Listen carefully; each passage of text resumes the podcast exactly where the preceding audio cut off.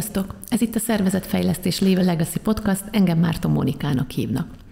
Folytatjuk a valódi történetek valódi vezetőkről minisorozatunkat, amiben vezetői életutakat mutatunk meg nektek azzal a céllal, hogy inspiráljunk benneteket, hogy megismerjetek többféle vezetői karrierutat, hogy lássatok sikereket és buktatókat. Amire nagyon kíváncsi vagyok a beszélgető társaim kapcsán, a sokkal inkább az ő személyes megélésük a vezetői szereppel, mint bármiféle elméleti okfejtés arról, hogy hogyan lehet, kell ezt jól csinálni. Ebben a beszélgetésben ezúttal Fekete Gergő a beszélgetőtársam, aki az Artizán Pékség megálmodója, megvalósítója. Szia Gergő! Szia Mami! Köszönöm a meghívást. Nagyon szívesen örülök nagyon, hogy itt vagy. Mi azért szoktunk beszélgetni, mert hogy rendszeresen járok hozzátok a pékségbe, és de ilyen formán még sosem beszélgettünk, úgyhogy van is bennem egy kis izgalom, képzeld el. és mondtad, hogy még nem is láttál engem izgulni, nem. na az ilyen, amikor én izgulok. Szóval, hogy Gergő, mielőtt elkezdtünk beszélgetni, készültem egy kicsit, és így megnéztem, hogy amikor veled interjút készítenek, vagy hát lehet téged látni a tévében időnként, akkor azért jellemzően szakmai oldalról kérdeznek meg téged, hogy hogyan kell nagyon-nagyon finom kenyeret sütni, milyen az igazi foszlókalács, amit... Erről húsvét... egyszerűbb beszélni. Erről egyszerűbb beszélni, igen. És arra gondoltam, hogy mi lenne, ha most egy picit a vezetői oldalról beszélgetnék veled, mert hogy mert hogy azért az évek alatt te fölépítettél egy vállalkozást, van most már egy csapatod, és hogy most már azt gondolom, hogy a munkád azon túl, hogy a szakmádat jól kell végezned, és abban folyamatosan képezni magad, nagyban szól arról, hogy embereket vezetsz. Hogy ö, hogyan alakult a te vezetői utad, vagy, vagy, vagy hogy gondolkozol egyáltalán erről a vezetői szerepről?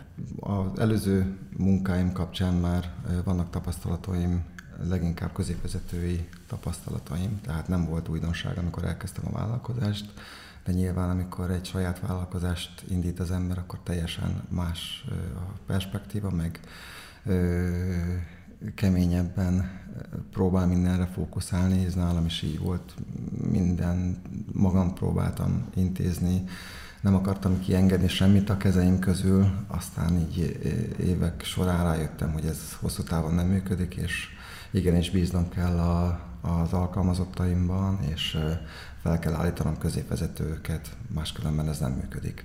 Főleg most, hogy ismét ugrottunk egyet az elmúlt évben, és hát ugye először egy, aztán kettő, és most három üzletünk van, így azért nagyon bonyolult lenne mindenhol ott lenne. Uh-huh, uh-huh. Mondtad, hogy korábban már voltál középvezető, és uh-huh. hogy nem tudom, de el tudom képzelni, hogy ebben a középvezetői létben azért voltak olyan hibák, vagy nehogy Isten kudarcok, amiből sokat tudtál tanulni, és azt a tapasztalatot át tudod ide emelni. Voltak ilyenek, és mik mm, voltak ezek? Abszolút, és nagyon hálás vagyok ezeknek a tapasztalatoknak, hogy nem most itt a vállalkozásom idején kellett ezeket a hibákat megtanulni, vagy a hibákból tanulni az egyik ilyen legnagyobb hiba, amit elkövettem, az, az még külföldön volt, amikor egy konyhát vezettem, tizen, nem tudom, kettő-három ember dolgozott alattam, nyilván külföldiként egy nemzetközi brigáddal dolgoztam együtt, egy nemzetközi konyhát fogtam össze, helyi munkaerővel is, és hát a világ minden pontjáról érkeztek, ugye, vagy voltak munkatársak, és ez alapjában nem volt egy egyszerű szituáció. És körülbelül két-három fő volt az, akire úgy igazán számíthattam, és uh-huh. aki egy, akik nagyon erős munkaerőnek számított, akik a jobb kezeim voltak, és elkövettem azt a hibát, hogy őket dolgoztattam a legkeményebben, ők, uh-huh. tőlük kértem számon mindent, és aztán egyszerűen csak kiégettem őket nagyon uh-huh. egyszerűen, amit most már így nem tennék meg. Ugyanúgy számon kérek mindenki mást, és, és nagyon vigyázok, főleg azokra, akik a legjobbra, akikre a legjobban tudok számítani, uh-huh. Uh-huh. és figyelek rájuk. Én amikor megyek hozzátok, akkor nagyon tapasztalom azt, hogy, és hogy te is mondtad, hogy egyre inkább bízol a csapatodban, és egyre több minden delegálsz vezetőként nem is tudnád most már a munkádat másképpen végezni. Hogy azt nagyon érzékelem nálatok, hogy így a csapatnak nagyon erős jelentősége van. Nem véletlenül 2019-ben ti nyertétek meg az évcsapata díjat. sokszor látom még az akkor elkészült pólókat a kollégákon, hogy csak a csapat is. Szóval, meg hogy csapatépítőket szervezel nekik, szóval, hogy nagyon sokat, sokat investálsz ebbe, hogy így egyébként a csapat kialakításával kapcsolatban neked mik a tapasztalataid? Mitől jó nálatok a csapat? Vagy miket uh-huh. csinálsz tudatosan annak érdekében, hogy egy jó csapat legyen alattad? Hát ugye egyrésztről ezeket megtanultam a tapasztalataim uh-huh. során a vendéglátásban, ugye elég sok ö, szegmensét érintettem uh-huh. a vendéglátóiparnak, illetve a, az egyetem is segített ebben, tehát ott azért voltak alapok, amik akkor talán úgy gondoltam, hogy haszontalanok, de ahogy így mentem, mentünk előre az időben, rájöttem, hogy igen, ezek fontos, fontos információk, amiket tudok használni. Hát, a csapatjáték mindig is úgy gondolom, hogy amikor dolgoztam bárhol is, akkor én csapatjátékosként dolgoztam. Én úgy gondolom, hogy csak úgy tud sikeres lenni egy cég, vagy bármilyen csapat, hogyha jó hangulat van és csapatjáték van. Hogyha ez nincs meg, bármelyik a kettőből, akkor, akkor előbb-utóbb ez hiányosságokhoz fog vezetni. Ahhoz, hogy legyen egy jó csapatod, szerintem így a nulladik vagy első lépés az, hogy jó embereket válasz ki. Uh-huh. Te ezt hogy csinálod? Most már ugye próbálok hagyatkozni a, a középvezetőimre, uh-huh. a jobb kezekre. Én inkább csak később formálok véleményt, uh-huh. szerintem. De hát leg, sokszor nyilván a tapasztalat is nagyon fontos, de, de nekem ez sosem volt annyira fontos a tapasztalat, vagy az, hogy milyen végzettsége van valakinek, mint hogy milyen kisugárzása, uh-huh. vagy, vagy milyenek a, a megérzéseim felé. Ezekre most egyre többet hagyatkozom, és ez alapján próbálok kollégákat keresni, vagy válogatni. Uh-huh. Én szerintem egy olyan csapattag, akinek talán nincs is annyira tapasztalata vagy gyakorlata kevésbé hiba, mint hogy, hogy nincs, tehát nem, nem áll pozitívan a, uh-huh. a munkájához, uh-huh. mert uh-huh. a, a gyakorlatot, meg a tapasztalatot mi is tudjuk biztosítani, sőt, sokszor jobb is, hogyha általunk végzett módon, tehát azt tanulja, ahogy mi dolgozunk, de hogyha nincs meg benne az a plusz, ami, ami nálunk kell, vagy pozitív hozzáállás, akkor az, az egy sokkal nagyobb hiba. Uh-huh. Én azt nagyon hallom abból, amit mondasz, hogy így bízol a megérzésedbe, meg az intuíciódba. Igen, egyre inkább bízom a megérzéseimben, úgy gondolom, hogy jó emberismerő vagyok, erre kellett rájönnöm, és most próbálok minél inkább egyre többet hallgatni a megérzéseimre és a tapasztalataimra. Uh-huh akkor azt így kimondhatjuk, hogy ez egy fontos vezetői tulajdonság, Abszolút. hogy valakinek legyen intuíciója? Úgy gondolom, ez nagyon fontos. Oké, okay, arról beszéltünk, hogy hogyan kerül be hozzátok valaki a csapatba. Mi történik akkor, ha valahogy az intuíciód mégsem jó, uh-huh. és uh, úgy tűnt, hogy jó ember, úgy tűnt, hogy illik a csapatba, úgy tűnt, hogy passzol a kis legó darab az egész, az egész rendszerbe, de aztán menet közben valami jobból kiderül, hogy ez még sincs. Ez hogy megy neked? Azért ezek nem a legnépszerűbb vezetői feladatok, amikor ezt így valakivel közölni kell, vagy valakit Igen. el kell küldeni. Hát az a tapasztalatom, hogy legtöbb esetben, tehát 80%-ban most már a csapat ugye kidobja magából mm.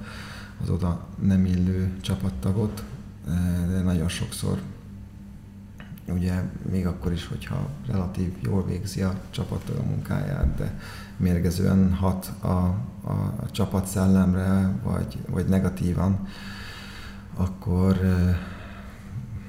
hát szépen fogalmazva el kell távolítani ezt, a, ezt, a, ezt az egyént a csapatból, mert, mert mert hát megmérgezi az atmoszférát, mm. és, ez, és, ez, és ez nem jó hosszú távon. Se nekem, se a csapatnak. Aha. Ha már a csapatodat említetted, majd róluk beszéltünk, azt szokták mondani, hogy egy embernek a személyes márkája, vagy egy vezetőnek a személyes márkája, az leginkább úgy mérhető le, hogy mit mondanak róla az emberek, amikor ő nem hallja és biztosak lehetnek abban, hogy nem jut vissza a fülébe. Hogy szerinted, ha én most a csapatoddal készítenék interjút, és az lenne a kérdés, hogy így jellemezzenek téged, de egészen biztosan nem fog a te füledbe visszajutni, akkor szerinted mit mondanának rólad? Uh-huh. Hát egy részét tudom most elmondani. Biztos vannak negatívabb kommentek is, de én úgy gondolom, hogy azt mondanák, hogy minőségorientált vagyok. Aha. Szigorúnak gondolnának? Szigorú vagyok. szigorúnak? Igen. Aha. Nagyon szigorú vagyok, Aha. de ugyanakkor figyel ránk, és, és megpróbálom ezt mindig szem előtt tartani, hogy tényleg figyeljek a kollégáimra. Szóval biztos, hogy az első három az lenne, hogy minőségorientált, szigorú, és hogy figyelek rájuk. Hogy odafigyelsz rájuk. Azért ez nem kevés energiába telhet vezetőként, maximálisan föntartani az elvárásokat és a minőséget, és egyébként a törődést is maximálisan mellé tenni. Szerintem a törődés a legnehezebb a, ezek közül. Ezek közül, aha. Úgyhogy igen, sose gondoltam, hogy egy vállalkozás vezetésénél ez lesz a legnehezebb uh-huh. feladat, amikor a, a munkatársakkal kell ennyit törődni, meg szem előtt tartani mindenki búját, bánatát, uh-huh, uh-huh. örömét. Uh-huh. És hát ez vesz ki a legtöbbet belőlem is egyébként. Uh-huh. Így 40-43 főnél most már. Uh-huh. Van-e még arra kapacitásod, hogy magaddal törődj? Van. és ezt hogy teszed? Mi az, ami pihentet, ami feltölt téged? Ami feltölt és pihentet mostanában az a kerti munka. Uh-huh legegyszerűbb mm, dolgokra kell gondolni, fűkaszálás, kis kapirgálás, ültetgetés. Most, most ez az, ami nagyon kikapcsol ugye otthon. Pilis számton egy hegyekkel és erdővel körbevett kis telken, nem kis telken, úgyhogy sok munka van, de ez az, ami, ami kikapcsol. Ahogy elhagyom a Budapest határt, vagy a hat, eh, Budapest határa táblát, utána már így egy ilyen nyugalom és megnyugvás vesz körbe. Hm. De hogy érdekes egyébként, amit mondasz, hogy, hogy ami tölt, tulajdonképpen az is munka. Hogy az mitől más? Mitől más a fűkaszállás, mitől más a uh-huh. kertben szöszölgetés, a kertészkedés? Hát nem tudom, lehet, hogy azért, mert én egy olyan típus vagyok, aki nem igazán tud megülni egy helyben, uh-huh. hanem folyamatosan kell valamit tevékenykednem. Hát nem tudom, talán a zöld szín nyugtat. azt nyugtat, azt mondják, igen. igen. Hát, hát ebben mondjuk nincsenek teljesen emberek. Más, egy teljesen más. Egy teljesen aha. más közeg, és egy teljesen más dolog, aha, aha. amit napközben csinálok. Növényekkel, uh-huh. nek nem kell válaszolgatnom, vagy ők nem kérdeznek kérdéseket aha. folyamatosan. Aha. Nem küldenek SMS-t, e-mailt, messengert és a többit. Oké. Okay. Figyú Gergő, tudom rólad azt, hogy azért neked az, amivel foglalkozol, az nem egy ilyen pár évvel ezelőtt eszembe jutott, mert láttam másokat is, hogy ebbe lehet valami lehetőség típusú hivatás, hanem hogy te kisgyerekkorodtól kezdve saját magad valahogy a vendéglátásban képzelted el. Azt hiszem, egy interjúban talán azt is mesélted, hogy egészen kiskorodban ezt játszottad, terítettél, elkészítetted a szüleidnek a rántottát, felszolgáltad, szóval, hogy ez így neked nagyon régi régi, régi vágyad.